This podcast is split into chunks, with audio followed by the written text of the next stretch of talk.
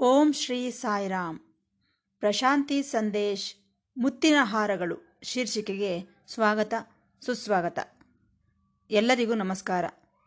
ಪ್ರತಿ ಭಾನುವಾರದಂದು ಪ್ರಸಾರವಾಗುವ ಮುತ್ತಿನ ಹಾರಗಳು ಶೀರ್ಷಿಕೆಯಲ್ಲಿ ಪ್ರೊಫೆಸರ್ ಅನಿಲ್ ಕುಮಾರ್ ಕಾಮರಾಜರವರು ಭಗವಾನ್ ಶ್ರೀ ಸತ್ಯಸಾಯಿ ಬಾಬಾರವರೊಂದಿಗೆ ಸಂಭಾಷಿಸಿದಂತಹ ಮಧುರವಾದ ಸಂಭಾಷಣೆಗಳನ್ನು ಕುರಿತು ನಮ್ಮೊಂದಿಗೆ ಹಂಚಿಕೊಳ್ಳುತ್ತಿದ್ದಾರೆ. ನಾವೆಲ್ಲರೂ ಈ ಮಧುರವಾದ ಸಂಭಾಷಣೆಗಳನ್ನು ಕೇಳಿ ಆನಂದಿಸಿ ಭಗವಾನ್ ಬಾಬಾರವರ ದಿವ್ಯ ಅನುಗ್ರಹಕ್ಕೆ ಪಾತ್ರರಾಗೋಣ. ಭಗವಾನರು ರಚಿಸಿದಂತಹ ಪದ್ಯಗಳೆಲ್ಲ ನಮಗೆ ಪರಿಚಯವೇ. ಪ್ರತಿ ಉಪನ್ಯಾಸದ ಮೊದಲು ಒಂದು ಪದ್ಯವನ್ನು ಸ್ವಾಮಿ ಹೇಳುತ್ತಿರುತ್ತಾರೆ. ಆ ಪದ್ಯದಲ್ಲಿ ಬರುವ ಉಪನ್ಯಾಸದ ಸಾರವೆಲ್ಲ ಅದರಲ್ಲಿರುತ್ತದೆ. ಸ್ವಾಮಿ ಈ ರೀತಿ ಪದ್ಯಗಳ ಮೂಲಕ ಹಾಡುಗಳ ಮೂಲಕ ಸ್ವಂತ ರಚನೆಗಳ ಮೂಲಕ ಸಂದೇಶಗಳನ್ನು ನಮಗೆ ತಿಳಿಯುವಂತೆ ಮಾಡುತ್ತಿದ್ದರು. ಇದು ಇವತ್ತಿನದಲ್ಲ. ಸ್ವಾಮಿಗೆ ಚಿಕ್ಕಂದಿನಿಂದಲೇ ಬಂದಂತಹ ಗುಣವಿದು. ಸ್ವಾಮಿ ಹಾಡುವ ಹಾಡುಗಳು, ರಚಿಸುವ ಪದ್ಯಗಳು ಇವೆಲ್ಲ ಸಂದೇಶಾತ್ಮಕವಾಗಿರುತ್ತವೆ. ಅವು ಕೇವಲ ಸಾಹಿತ್ಯಕ್ಕೋಸ್ಕರವಲ್ಲ, ಸಂದೇಶಾತ್ಮಕವಾಗಿರುತ್ತವೆ. ಉದಾಹರಣೆಗೆ, ಸ್ವಾಮಿ ಸ್ಕೂಲಿನಲ್ಲಿ ಓದುತ್ತಿದ್ದಾಗ ಪುಟ್ಟಬರ್ತಿ ಗ್ರಾಮದಲ್ಲಿ ಕೆಲವು ಹಿರಿಯರು ಕೆಟ್ಟ ಅಭ್ಯಾಸಗಳಿಗೆ ಗುರಿಯಾಗಿದ್ದರು. ಆ ಕೆಟ್ಟ ಅಭ್ಯಾಸಗಳನ್ನೆಲ್ಲ ಎತ್ತಿ ತೋರಿಸುತ್ತಾ ಸ್ವಾಮಿ ಒಂದು ಪದ್ಯವನ್ನು ರಚಿಸಿದರು. ಅದಕ್ಕೆ ರಾಗವನ್ನು ಕಟ್ಟಿ ತನ್ನ ಜೊತೆಯಲ್ಲಿದ್ದಂತಹ ಮಕ್ಕಳಿಗೆ ಕಲಿಸಿ ಆ ಹಿರಿಯರ ಮನೆಗಳ ಮುಂದೆ ಆ ಹಾಡುಗಳನ್ನು ಹಾಡಲು ಪ್ರಾರಂಭಿಸಿದರು. ಯಾವಾಗ ಈ ದೊಡ್ಡವರಲ್ಲಿದ್ದಂತಹ ಕೆಟ್ಟ ಅಭ್ಯಾಸಗಳನ್ನು ಬೆರಳೆತ್ತಿ ತೋರಿಸಲು ಮುಂದಾದರೋ ಆಗ ಆ ದೊಡ್ಡವರಿಗೆ ಮುಜುಗರವಾಗಿ ಬದಲಾಗಿ ಬಿಡುತ್ತಿದ್ದರು. ಹಾಗಾಗಿ ಸ್ವಾಮಿ ರಚಿಸಿದ ಹಾಡುಗಳು, ಪದ್ಯಗಳು ಈ ದೊಡ್ಡವರಲ್ಲಿ ಪರಿವರ್ತನೆ ಬರುವಂತೆ ಮಾಡುತ್ತಿದ್ದವು ಆ ದಿನಗಳಲ್ಲೇ. ಸಮಾಜದಲ್ಲಿ ಆಧುನಿಕತೆ ಮಾಡ್ರನ್ ಅಭ್ಯಾಸಗಳು ಕೆಲವು ಕಾಣಿಸತೊಡಗಿದವು. ಅವುಗಳನ್ನು ವ್ಯಂಗ್ಯವಾಗಿ ತಮಾಷೆ ಮಾಡುವಂತೆ ಇದೇನು ಈ ಕಾಲ ಈ ರೀತಿ ಬದಲಾಗಿ ಬಿಟ್ಟಿತಲ್ಲ ಎಂದು ಅದರ ಬಗ್ಗೆ ಸ್ವಾಮಿ ಪದ್ಯಗಳನ್ನು ರಚಿಸಿ ಹಾಡುತ್ತಿದ್ದರು. ದೇಶಭಕ್ತಿಯನ್ನು ಪ್ರಕಟಿಸುತ್ತಾ ಬರೆದಂತಹ ಹಾಡುಗಳು ಸಹ ಕೆಲವು ಇವೆ. ಇವೆಲ್ಲ ಯಾವಾಗ?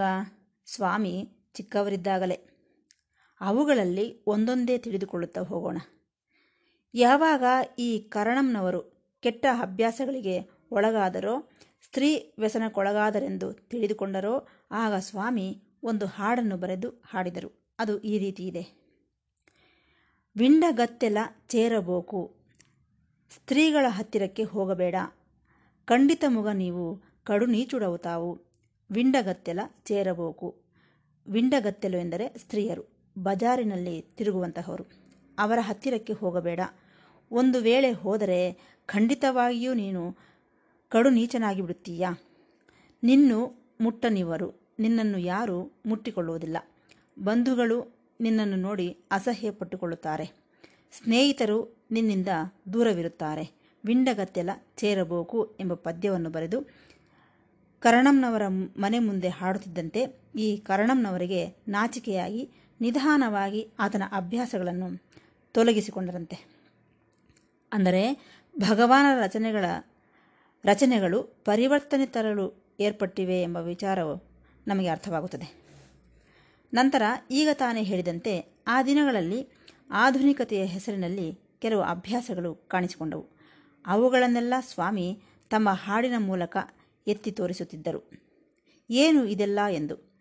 ಉದಾಹರಣೆಗೆ, ಕೈಗೆ ಹಾಕಿಕೊಳ್ಳುವ ವಾಚ್ಗಳು. ಆ ದಿನಗಳಲ್ಲಿ ಇದು ಹೊಸ ಅಭ್ಯಾಸವಾಗಿ ಕಾಣಿಸಿಕೊಂಡಿತು.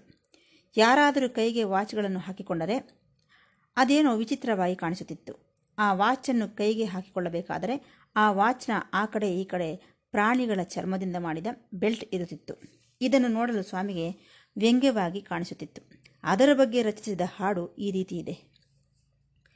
ఏమి కాలంబు వచ్చినో జనుర జనురాల ఏమి కాలంబు వచ్చినೋ ಎಂತಹ ಕಾಲ ಬಂದಿತು ನೋಡಿ ಕಾಸುಲ ದಂಡ ಪೋಯಿ ಮೋಸಗಿಂಚೆ ಚೈನುಲು ವಚ್ಚೆ ಏಮಿ ಕಾಲಂಬು ವಚ್ಚನು ನೋಡಿ ಹಳೆ ಕಾಲದಲ್ಲಿ ಕಾಸುಗಳಿಂದ ಮಾಡಿದ ಸರಗಳನ್ನು ಹಾಕಿಕೊಳ್ಳುತ್ತಿದ್ದರು ಈ ಕಾಲದಲ್ಲಿ ಚೈನುಗಳನ್ನು ಹಾಕಿಕೊಳ್ಳುತ್ತಿದ್ದಾರೆ ಏನಿದು ಕಾಲ ಈ ರೀತಿ ಬದಲಾಗಿ ಬಿಟ್ಟಿತಲ್ಲ ಚುಕ್ಕ ಬೊಟ್ಟು ಶೂನ್ಯಮಯಿ ಶೂನ್ಯಮೈನ ಜನುಲಕ್ಕಿಂತ ಏಮಿ ಕಾಲಂಬು ವಚ್ಚೆನು ಹಣೆಗೆ ಬೊಟ್ಟು ಇಡುವುದು ಸಹ ಹೋಯಿತಲ್ಲ ಎಂತಹ ಕಾಲವಿದು ಕಂಟಿತೋ చూచేది కాని ಅವತಾರಾಲು ಏಟಿ ಕಾಲಂಬು వచ్చెను ಏನೋ ಕಣ್ಣುಗಳಿಂದ ನೋಡುವುದಕ್ಕೆ ವಿನಃ ಇನ್ನೇನಿದೆ ಇವುಗಳಲ್ಲಿ ಏನು ಈ ಕಾಲ ಈ ರೀತಿ ಬದಲಾಯಿತಲ್ಲ పొడగంటి మీసాలు కరిగి నాసిక వద్ద నాలుగు అంగుళాలు ವಂಚುಕೊಂಟಾರು ಏಮಿ ಕಾಲಮು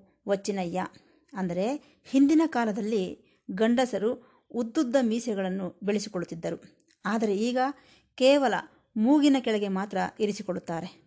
ಬಹುಶಃ ಇದನ್ನು ಫ್ರೆಂಚ್ ಕಟ್ ಎನ್ನುತ್ತಾರಲ್ಲ, ಅದಿರಬಹುದೇನೋ. ಇದೇನು ಇಂತಹ ಕಾಲ ಬಂದಿತಲ್ಲ ಎಂದು ಸ್ವಾಮಿ ವ್ಯಂಗ್ಯವಾಗಿ ಪದ್ಯಗಳನ್ನು ರಚಿಸಿ ಆ ದಿನಗಳಲ್ಲಿ ಜನರಿಗೆ ತಿಳಿಯಪಡಿಸುತ್ತಿದ್ದರು. ಇದು ಇಷ್ಟಕ್ಕೆ ನಿಲ್ಲಲಿಲ್ಲ. ದೇಶಭಕ್ತಿಯನ್ನು ಉರಿದುಂಬಿಸುವ ಹಾಡುಗಳನ್ನು ಸಹ ಸ್ವಾಮಿ ರಚಿಸಿದರು.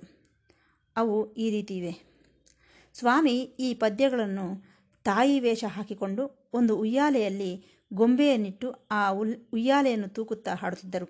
ಅಂದರೆ ತೊಟ್ಟಿಲನ್ನು ತೂಕುತ್ತಾ ಹಾಡುತ್ತಿದ್ದರು.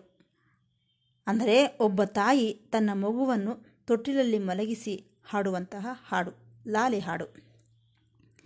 ಆ ಹಾಡು ಈ ರೀತಿ ಇದೆ ಏಡುವಕು ಪಸಿಬಾಲ ಏಡುವಕು ತನ್ರಿ ఏడిస్తే నిన్ను భరతవీరుడు అనరయ్యా జోజో హంతకుడు హిట్లర్ అమర రష్యాపై దండెత్తి వచ్చినాడని జడిసి ఏడిచితివా జోజో హిట్లరను సంపుటకు ఎర్ర సైనంబు వీరుడొస్తున్నారులే కాని ఏడవకు ನಿನ್ನನ್ನು ನೋಡಲು ಬರುತ್ತಿದ್ದಾರೆ ಅಳಬೇಡಪ್ಪ ఇంకెందుకురా నాన్న అట్ట ఏడిచేవు ప్రజలకు ఐక్యత లేద లేదనుచు ఏడిచితివా జోజో ఐక్యతగా ప్రజలందరూ చేరి పోరాడి ಸ್ವಾತಂತ್ರ್ಯವನ್ನು పొందగలరు ఏడవకు ನೋಡಿ ಈ ಲಾಲಿ ಹಾಡಲು ಸಹ ದೇಶಭಕ್ತಿಯನ್ನು ಪ್ರೇರೇಪಿಸುವಂತೆ ಸ್ವಾಮಿ ಹಾಡುಗಳನ್ನು ಬರೆದು ಹಾಡಿದ್ದಾರೆ ಇಂಗ್ಲಿಷ್ ಮೂಲದಲ್ಲಿ ಈ ಪದ್ಯಗಳು ದೊರಕಿದವಾದ್ದರಿಂದ ಸ್ವಲ್ಪ ತಡಬಡಿಸಬೇಕಾಗಿ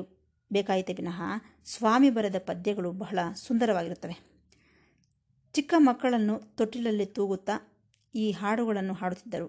ಎಷ್ಟು ಚೆನ್ನಾಗಿರ್ತಿತ್ತೋ ಎಷ್ಟು ಚೆನ್ನಾಗಿರ್ತಿತ್ತೋ. ಕೊಡೈಕನಲ್ಗೆ ಹೋದಾಗ ಸ್ವಾಮಿ ಯಾವಾಗಲೂ ಹೇಳುತ್ತಿದ್ದರು, ಈ ರೀತಿ ಬರೆದಿದ್ದೆ, ಈ ರೀತಿ ಬರೆದಿದ್ದೆ ಎಂದು ಗಡಿಯಾರದ ಬಗ್ಗೆ ಹೇಳುತ್ತಿದ್ದಾಗ ಬಿದ್ದು ಬಿದ್ದು ನಗುತ್ತಿದ್ದರಂತೆ ಎಲ್ಲರೂ. ಸ್ವಾಮಿ ನನ್ನ ಹತ್ತಿರ ಈ ರೀತಿ ಹೇಳುತ್ತಿದ್ದರು. ಇದೊಂದು ತಮಾಷೆಯ ವಿಚಾರ ಹೇಳಿದರು, ಇನ್ನೊಂದು ತಮಾಷೆಯ ವಿಚಾರ ಹೇಳಿದರು. ಆ ದಿನ ಈ ಲಾಲಿ ಹಾಡನ್ನು ಹಾಡಿ ಹಿಟ್ಲರನ್ನು ಸಾಯಿಸುವುದಕ್ಕೆ ಹೇಗೆ ಸೈನಿಕರು ಬರುತ್ತಿದ್ದಾರೆ ಅದನ್ನು ನೋಡಿ ಅಳುತ್ತಿದ್ದೀಯಾ?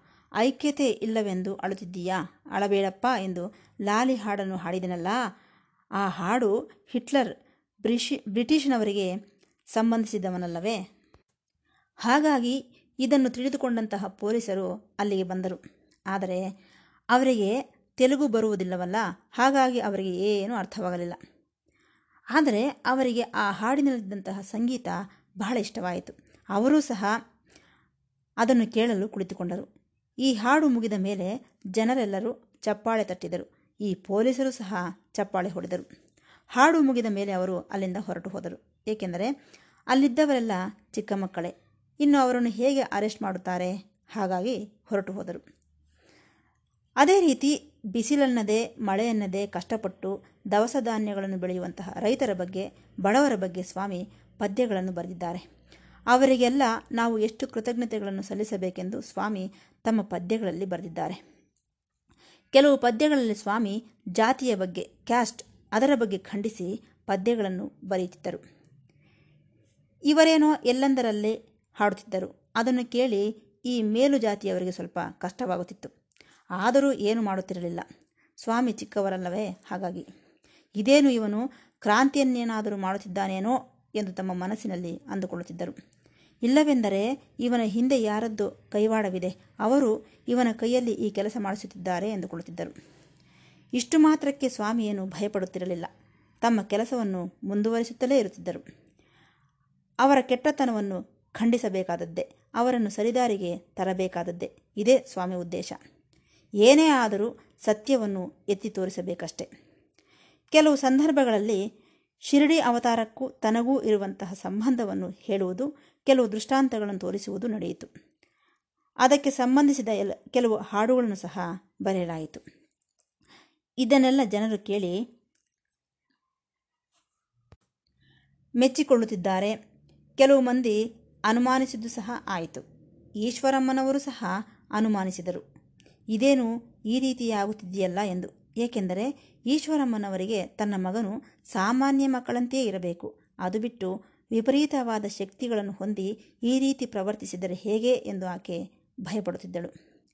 ಇದನ್ನು ಗ್ರಹಿಸಿದ ಭಗವಾನರ ಅಣ್ಣನಾದ ಶೇಷಮರಾಜು ಸ್ವಾಮಿಯ ಮೇಲೆ ಕೋಪಿಸಿಕೊಂಡು ಆಗಾಗ ಬೈಯುತ್ತಿದ್ದರು. ಹಾಗೆ ನೀನು ನನ್ನ ಜೊತೆ ಬಂದು ಬಿಡು ನಿನ್ನನ್ನು ಬುಕ್ಕಪಟ್ಟಣಕ್ಕೆ ಕರೆದುಕೊಂಡು ಹೋಗುತ್ತೇನೆ ಎಂದರು. ಏಕೆಂದರೆ ಊರಿನಲ್ಲಿ ಸ್ವಾಮಿಯ ಬಗ್ಗೆ ವಿಮರ್ಶೆಗಳು ಹೆಚ್ಚಾಗಿ ಬಿಡುತ್ತಿವೆ ಹಾಗಾಗಿ ತಂದೆಯಾದ ಪೆದ್ದ ವೆಂಕಪ್ಪರಾಜುವರು ಸಹ ಏನು ಮಾತನಾಡದೆ ಸುಮ್ಮನಿದ್ದು ಬಿಟ್ಟರು ತಾಯಿ ಈಶ್ವರಮ್ಮನವರು ಸಹ ಏನು ಮಾತನಾಡಲಿಲ್ಲ. ಹಾಗಾಗಿ ಶೇಷಮರಾಜು ತನ್ನ ಜೊತೆ ಸ್ವಾಮಿಯನ್ನು ಸಹ ಬುಕ್ಕಪಟ್ಟಣಕ್ಕೆ ಕರೆದುಕೊಂಡು ಹೋದರು. ಆ ವಿಶೇಷತೆಗಳನ್ನೆಲ್ಲ ಮುಂದಿನ ಭಾಗದಲ್ಲಿ ತಿಳಿದುಕೊಳ್ಳೋಣವೆಂದು ಹೇಳುತ್ತಾ ಈ ಭಾಗವನ್ನು ಮುಕ್ತಾಯಗೊಳಿಸುತ್ತಿದ್ದೇನೆ. ಮತ್ತೆ ಭೇಟಿಯಾಗೋಣ. ಸಾಯಿರಾಮ್.